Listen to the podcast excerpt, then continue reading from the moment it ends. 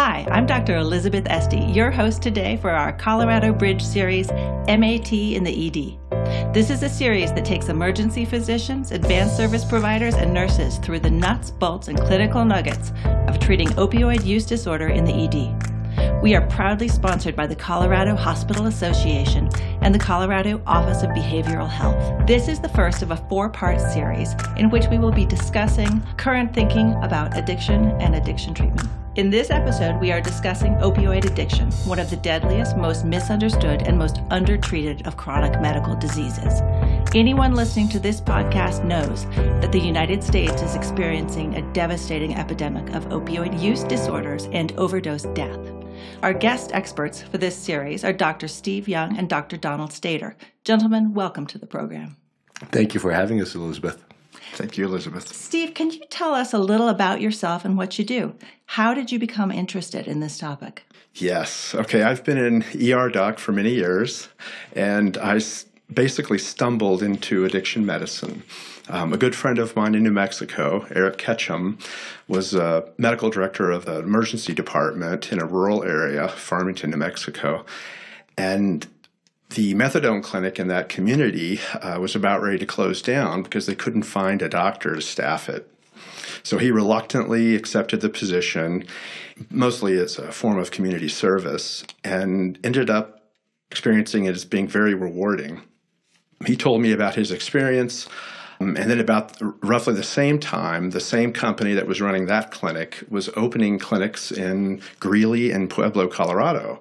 They could not find a doc to staff those clinics. So I took the position and really haven't looked back since. Uh, now I work for the university uh, for uh, Addiction Research and Treatment Services, which is the division of the Department of Psychiatry, um, doing addiction pretty much full-time. I still do uh, some part-time emergency medicine.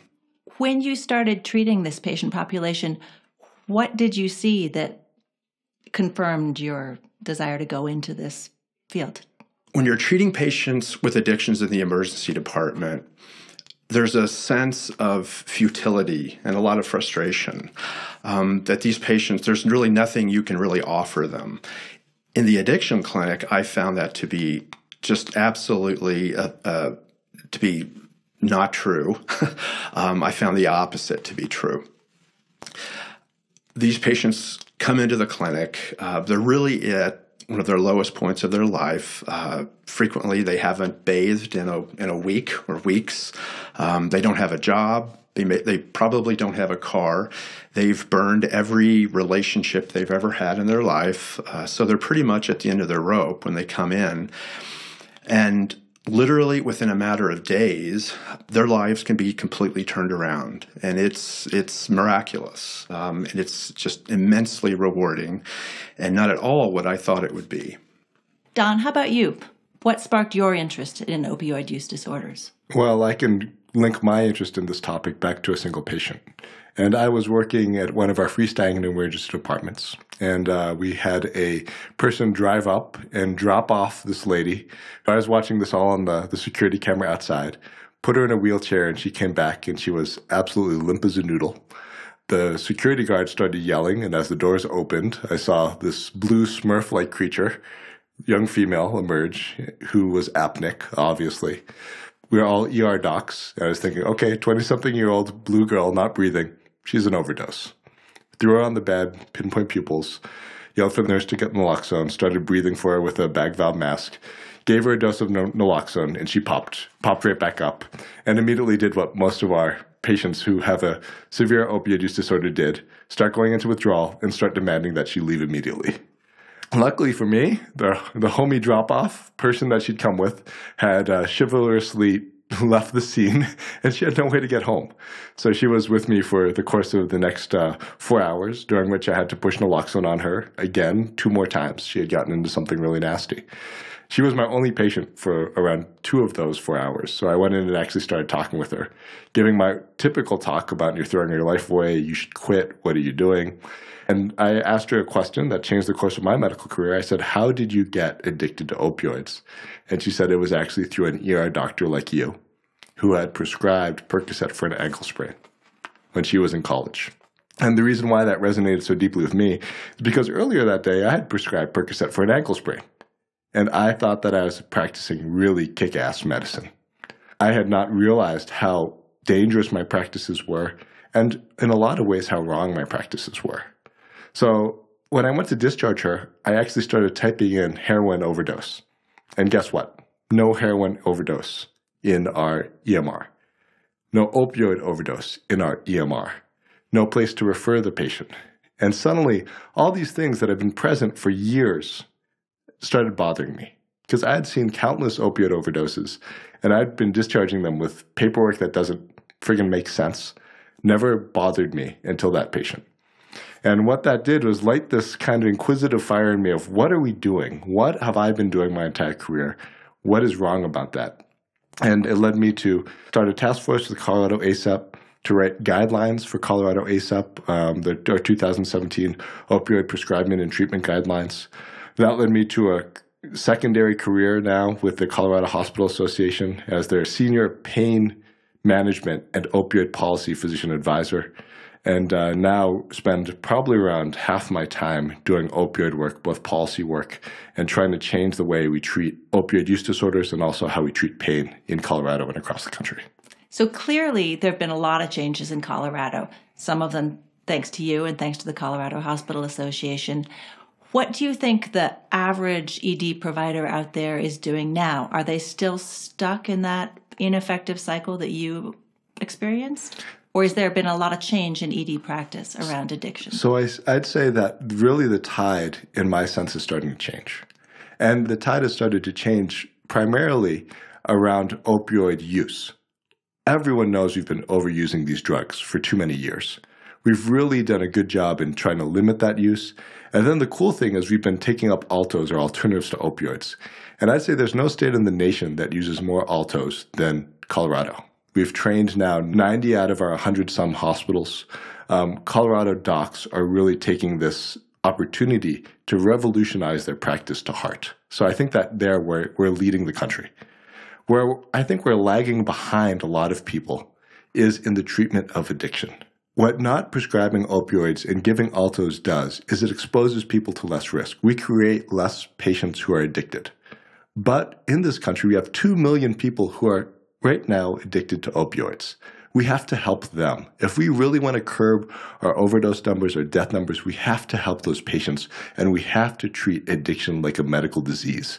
So I'm so happy that we're doing this podcast on those topics. That brings something to mind that I see every day in clinic is the scenario. The patient comes in and they've been treated for, you know, years, sometimes decades with opioids, uh, you know, for chronic pain conditions. And those, either the pain specialist or the primary cares have suddenly cut them off. Um, sometimes, it, hopefully it's not too suddenly, but sometimes it's very abruptly. And then they've They become desperate uh, frequently. I mean, I've seen women in their seventies out on the streets buying heroin, you know, after having spent decades being treated with opioids. And uh, and then they're in the city park buying heroin. Um, they find their way to our clinic, and it's it's really tragic. And so that's unfortunately a consequence of the best intentions of things like uh, Alto and decreased prescribing and P D M Ps. Yep. So I, I will say I've seen the same thing, um, opioid refugees. And I think that that's very different than Alto, um, because what I think Alto is in limiting opioids is really for acute pain patients. I agree that we have in this country an epidemic of patients who have chronic pain, who have been put on pain medications, opioids, and who are stable on those, who all of a sudden their doctors have just labeled them an addict without knowing what addiction is, and decided that they either need to be rapidly tapered or cut off, and then fired from their practices. And to me, those are true casualties of this opioid epidemic as well. Okay, gentlemen, now that our audience knows a little bit about you both, let's get right into it. Why is addiction so misunderstood? So I think that there's really two reasons. The first of which is that you're just never taught this in medical school. Around one year ago, the New York Times had a great article which showed that out of the one hundred eighty American medical schools, only ten of them had an addiction curriculum. We're talking about the number one killer of Americans under fifty yet only ten medical schools think it's important enough to teach. Instead, you're learning about, you know, the cells that live in the gut, and you're learning about basic pathophysiology, which has nothing to do with patients, but we don't teach the basic pathophysiology that actually matters in, in America in two thousand nineteen, which is the pathophysiology of addiction. The other thing I think that's really important is the fact that most of us come to the table, come to medical school or college or even a high school thinking you know what addiction is and what an addict looks like because you're taught this in your family. I've had family members who struggled with addiction, from alcohol to pills to methamphetamine to I V drug use. And I knew from a very early age what type of people they were. They were bad people. They had thrown their life away. They were the black sheep of our family. So I came to medical school, and I even came to the first five years of my practice thinking that I knew what an addict was, and an addict wasn't a good person. And I think we have to overcome so much of that bias that we've been given by our parents, by our society, by our culture, when it comes to being an actual friggin' physician and looking at this through a scientific lens and treating this like a medical disease.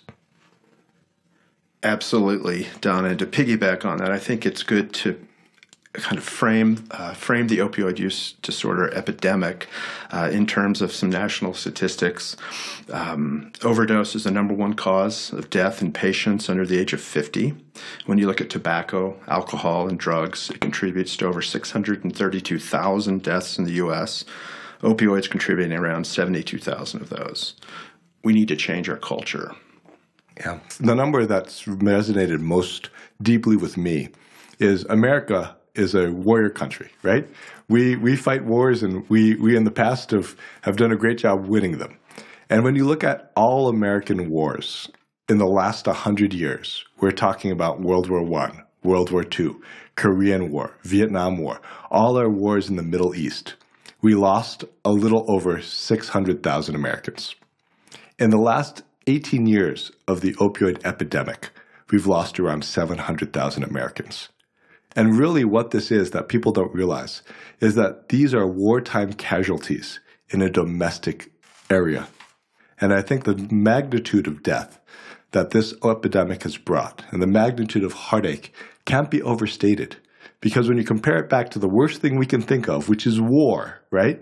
War, where we're actively killing one another. This opioid epidemic trumps that.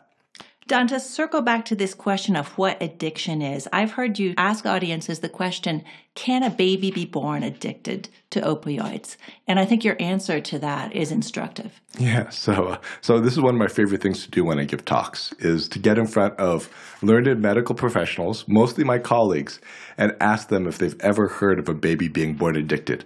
And everyone will nod their head and shoot their hand up and say, yes, I have heard of these babies, these addicted babies. And it's very rare that a person actually challenges that. And I think, one, the first thing all you listeners should know is there is no way in Hades that a baby can be born addicted to opioids. And the fact that so many of us as medical providers believe this just shows how deep our ignorance about this topic is. So I think, one, now that most of you are probably awake or either grabbing your second cup of coffee while listening to this, let's talk about what addiction actually is and why babies can't be born addicted. I think so often we mistake addiction for dependencies. And dependency, sure as heck, a baby can be born dependent on opioids. So when they come out, they're withdrawing, right? And they're shaking and they're having, you know, neonatal abstinence syndrome. But that's only one component of addiction. So in the simplest form, let me tell you what addiction is. An addiction is dependency plus aberrant behavior. And it's actually the behavior that we really give a crap about. The fact that they're dependent, that's easy to treat. Just give them an opioid agonist. The fact that they're having all these other activities is what's really bad about addictions. So let me then introduce this other easy way to kind of grade addiction. Is it's the four C's, right? The four C's consist of loss of control. Right? That opioids, you can't control how much opioids you're using. You're kind of using opioids in excess to what you mean to. You're taking excess doses, right? So that control thing is lost with the bad addiction. The second thing is that you're using despite negative consequences. And that's really huge. You know that you might die if you shoot up that new batch of fentanyl that you got or batch of heroin that you got, but you shoot up anyways. You know that if you use again, you're going to get kicked out of your house. You're going to be estranged from your family, but you use anyways. So there's the opioids really do take over your ability to reason through consequences. You have compulsive use. So despite, and that's the third C, compulsive use, despite your best intentions to not use, you use again. And it's almost like someone has hijacked your brain and made you use again. And then the fourth C is cravings. And that kind of goes back to the physiologic dependence of it. Now, if you wanted to get even more granular, anyone on this podcast can look up the D S M five diagnostic criteria for opioid use disorder. There are eleven of them. And basically, mild opioid use disorder is you have three or less. Moderate opioid use disorder is four or five, and if you have a severe opioid use disorder, you have six or more of those criteria. But to me, as an E R doc, I'm a simple-minded creature, right? If you want to do the two criteria, it's your dependent, plus you have aberrant use. If you want to remember the four C's, those are easy. Loss of control, use despite negative consequences, compulsive use, and cravings. So babies are dependent, right? But no baby is out there trying to trade you diapers or milk for heroin, right? No baby is out there saying, you know what, mom, screw that. I'm just going to go use some heroin in the corner, right? Babies aren't advanced enough to actually have aberrant behavior. Their behavior consists of eating, of pooping, of crying, right? And doing other baby stuff. They're not addicted. Guys, I remember uh, just the other day hearing that the United States Uh, we're five percent of the planet's population, but we account for seventy percent or so of opioid use. So a lot of Americans are using opioids, prescriptions for the ankle sprain. Most of them don't get addicted to opioids. Steve, maybe you could speak to why some people get addicted. What predisposes an individual to an addiction? Well, we know that at least uh, fifty percent of uh, that, that uh, fifty percent of uh, a person's potential for developing an opioid use disorder is genetic and epigenetic. And that has a lot to do with uh, different polymorphisms of, of receptor types. Um, it's, it can be pretty complicated, and obviously this is an evolving field. There's a lot left to, to learn. And I think the more we learn, that the, the higher the percentage uh, will increase.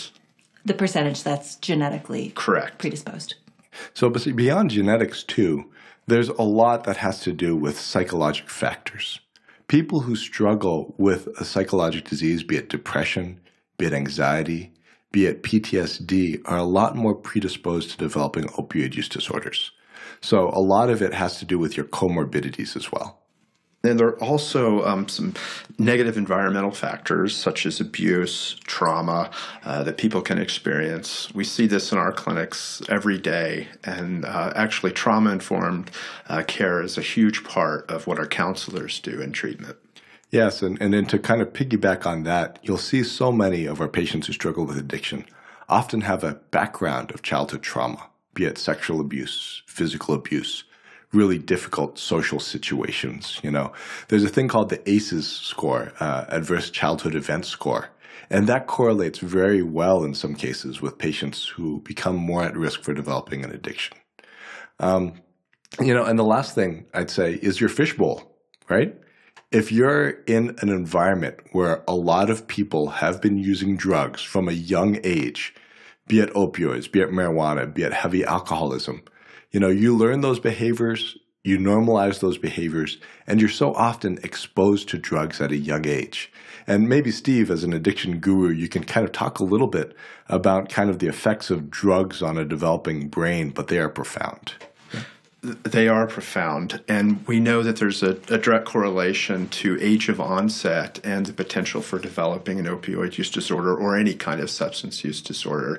Um, I think roughly ninety percent of all patients with a substance use disorder um, started using when they were a teenager. And just to tie this back to opioids, that's why there's a huge move, by the way, to take opioids out of use for wisdom teeth extraction, because it's just exposure at way too young an age. And it's a normal exposure. So when you look at most eighteen-year-olds or nineteen-year-olds who have these developing brains, developing forebrains especially, they're exposed to opioids when they don't need to be. Steve, I wonder if you could speak to the epigenetics. You mentioned that a moment ago. What's the relationship between being in that fishbowl and what the intrauterine environment does to people? Right. I'm not a geneticist, but uh, I know that the area of epigenetics is huge right now. And obviously, we're not talking about D N A, but we're talking about peripheral effects that can be transmitted down generations. They now believe that some epigenetic changes uh, can be passed down from seven generations. So there are certain forms of trauma, um, you know, emotional, physical, that will actually affect kind of the epigenetic material that's passed down. And that can that can be passed down for seven generations. Wow. So we're up against a a real challenge there.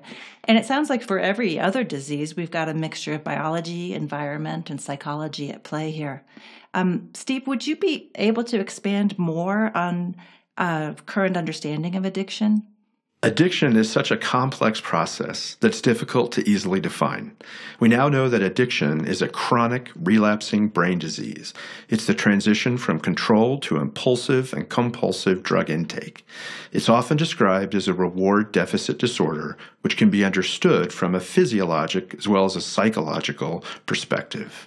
And I think one of the most important things about that definition is chronic. Yeah. Once people develop an addiction, it's not like they go to a seven-day program and are cured. People who struggle with addictions oftentimes have to really work to maintain their sobriety because they have a chronic disease. It's like having an M I when you're twenty, right? You have that diagnosis of coronary artery disease throughout the rest of your life. And really with addiction, it's the same thing. Even though you might be in a long-term recovery, it's a chronic disease. It's not this, you know, send them to rehab for a month and hallelujah, they're cured. That's the wrong way to think about it. Steve, could you tell us more about what exactly is going on in the brain of a person who is addicted? So I borrow most of my understanding of addiction from George Koob, and he's a giant uh, in the field of addiction medicine. He's a neurobiologist with the N I H, and he, among others, described the three the three stages of the cycle of addiction. Um, those would be binge intoxication, withdrawal, negative affect, and preoccupation anticipation. The three regions of the brain that correlate best with these three stages would be the basal ganglia, the extended amygdala, and the prefrontal cortex. The three stages interact with each other, become more intense, and ultimately lead to the pathological state of addiction. Yeah. And, you know, in addition to those three brain areas, you talk about the neurotransmitter that helps them communicate all with one another. And for addictions, that neurotransmitter, the king of addiction neurotransmission, is dopamine. Yeah, and beyond pleasure and reward, Steve, you know, dopamine, my friend Corey Waller often talks about dopamine as the motivation neurotransmitter, right? It's the reason that we do things. So we all want to basically pursue pleasure and avoid things that make you feel bad, okay? So in terms of dopamine, when you get up, you have a basal dopamine level, right? That spikes in the morning. That gets you up. You go, you grab your cup of coffee. That makes you feel a little better. It gets you ready for your day. And then we all do things during the day that hopefully will give us pleasure, right? So we go out and you go to a really good meal. That gives you around one hundred fifty percent of your basal dopamine level, right? So it's a pleasurable experience, especially when we're younger and you're a teenager. You're, you're chasing after the cute guy or the cute gal. You're hoping to copulate, right? And if you copulate, then you get a two hundred percent dopamine release. And yes, I did just use the word copulate. Hopefully it's better than sex. And then finally, when you actually start abusing drugs, be them nicotine or alcohol or morphine, that gives you a release of dopamine that's better than good sex, right? That's why people get addicted to these drugs and start pursuing them. Now, the, the one that's king in terms of, of drugs, in terms of basal dopamine release, is methamphetamine. And methamphetamine gives you greater than one thousand percent dopamine release. So it's really, really damaging drugs and how much it creates of that dopamine. But like anything, if all there was was pleasure, if all it was was, hey, use drugs and you're going to feel nothing but awesome, then I don't think any of us would have a problem with drug use. The problem is that there's a tremendous, a tremendous dark side to these drugs. And the fact that your body wants to maintain homeostasis and then stops making dopamine. It destroys your dopaminergic system. So, Steve, as we disrupt this dopaminergic pathway, what happens in the brain? Well, these superphysiologic concentrations of dopamine will eventually lead to decreased concentrations of dopamine, decreased number of dopamine receptors, and in severe cases, neurons will actually die. What we see clinically is that patients first use to get high, then use to feel normal, then use simply not to get sick. And if I can chime in with just a sentiment is, you know, we talk a lot about pleasure and a lot of reward and a lot about high, right? Um, but I think that sometimes that's oversimplification, that our patients who struggle with opioid use disorders aren't just hedonists who are seeking pleasure. When you talk with these patient popu- with this patient population specifically, you'll find that it's not to get high, but so often it's to find relief. That these patients so often struggle with depression and they struggle with anxiety and they struggle with thinking that the world is an okay, good place, right? Because they've had childhood trauma, because they've had all these bad things happen to them, because they've struggled with addiction. And when they get their first dose of opioids, so often you hear them describe that is the first time that they felt not worried or not anxious or not depressed. The first time that they thought, you know what, the world is okay, the world is a great place. So, you know, I just want to add that nuance that is not all about pleasure and about hedonism. So often, patients who fall into an opioid use disorder are just looking for relief. Steve, I wanted to pick up on something you said earlier. You mentioned that later on, the prefrontal cortex is affected by opioid use disorder. Uh, how does that impact people? Well, the prefrontal cortex is primarily responsible for executive function. It's it's what makes humans human. Uh, and there are specific regions within the prefrontal cortex that are most affected, uh, most notably the anterior cingulate gyrus and the uh, uh, orbital frontal cortex. The The anterior cingulate gyrus is responsible for inhibitory control. Uh, disruption in its normal function leads to compulsivity and impulsivity. Uh, impulsivity dominates in the early stages of addiction, then compulsivity takes over. Uh, this represents a shift from positive reinforcement to negative reinforcement, from using to get high to using not to feel uh, withdrawal. So the other area, the orbital frontal cortex, is responsible for salience attribution, or determining what's important to us. Disruption in its normal function leads to the altered perception of a substance's value. Opioids become the most important thing in someone's life. Other priorities like food, relationships with loved ones, employment, obeying laws, maintaining health are subverted. So opioids are the most important thing to a patient with an opioid use disorder. Absolutely. Another uh, another region of the brain that's important is the habenula. It's the center of the anti-reward system. And in withdrawal, it's activated. It inhibits uh, dopaminergic cell firing. This in part leads to the negative mood associated with withdrawal. A quick digression uh, for emergency docs, the habenula has a significant role in depression. There are lots of N M D A receptors there. Uh, ketamine, one of our perennial favorite drugs, is an N M D A antagonist, and this is how ketamine treats intractable depression and acute suicidality. This, by the way, Steve, is how we know you're an addiction specialist and way smarter than me. You know all these different brain areas that I tried to forget when I was in medical school. Um, to take it to a global perspective, when you look at patients who struggle with opioid use disorders and you look at their brain volume over time, because of that programmed cell death, their brain volume actually decreases, especially in that prefrontal cortex that makes you, as as Steve said, that makes you human, that makes you make good decisions. You know, that area is so adversely affected by opioid addiction. Steve, you've described how people first use opioids to get high, and then they use opioids to stave off withdrawal, and then they use opioids simply to not feel miserable. What's happening in the brain that correlates with that changing experience? Well, that process is commonly referred to as allostasis, and it's the process where the equilibrium or set point of a system is changed. Uh, this is opposed to the process of homeostasis, where the system always returns to its original set point.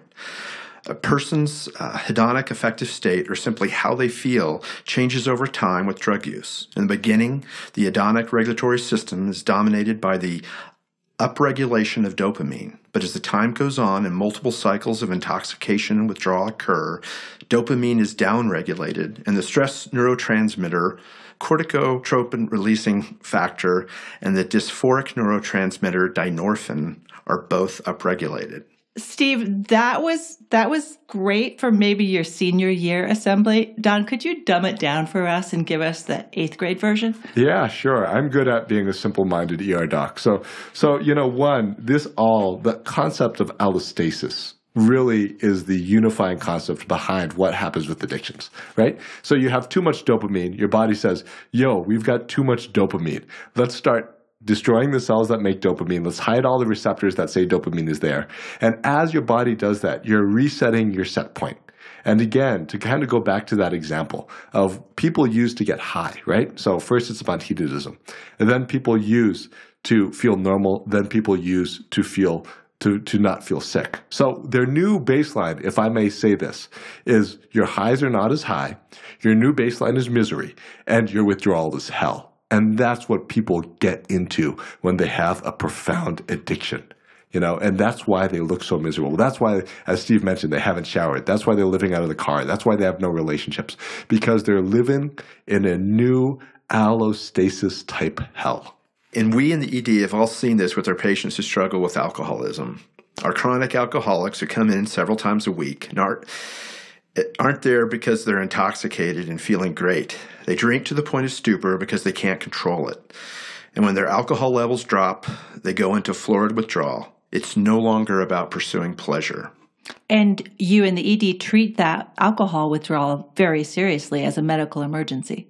The same is not the case, in my understanding, of opioid withdrawal in the E D. That's absolutely correct. I mean, all of us, when a patient comes in and they have alcohol withdrawal, we jump all over it, right? We give them tons of benzos. We give them phenobarb. We fear bad alcohol withdrawal or delirium tremens. We know that's a medical emergency. What really went wrong is saying that opioid withdrawal is not a medical emergency. They're not going to die, so it doesn't matter. Just let them withdraw, give them some clonidine, give them some fluids, and then street them.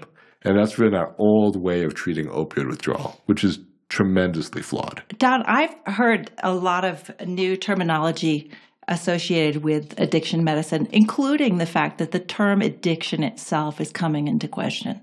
Why is that?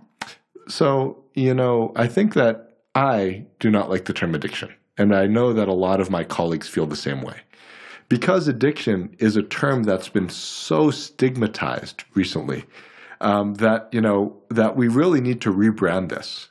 Also, I think that the term addiction doesn't really reflect what's happening at the neurobiology level, which Steve so eloquently alludes to. So let me, let me give this to you. If you're an E R doc, this is where it resonates with you. One, if you have a patient who comes in and they have three-word dyspnea, they've got big-time J V D. Their legs are tree trunks. You know, what does that patient have, Steve? What, what does that patient have? Congestive heart failure. Congestive heart failure, right? You need to give that person some Lasix and make them pee. Now, you take that same person, and let's say they haven't peed for a week.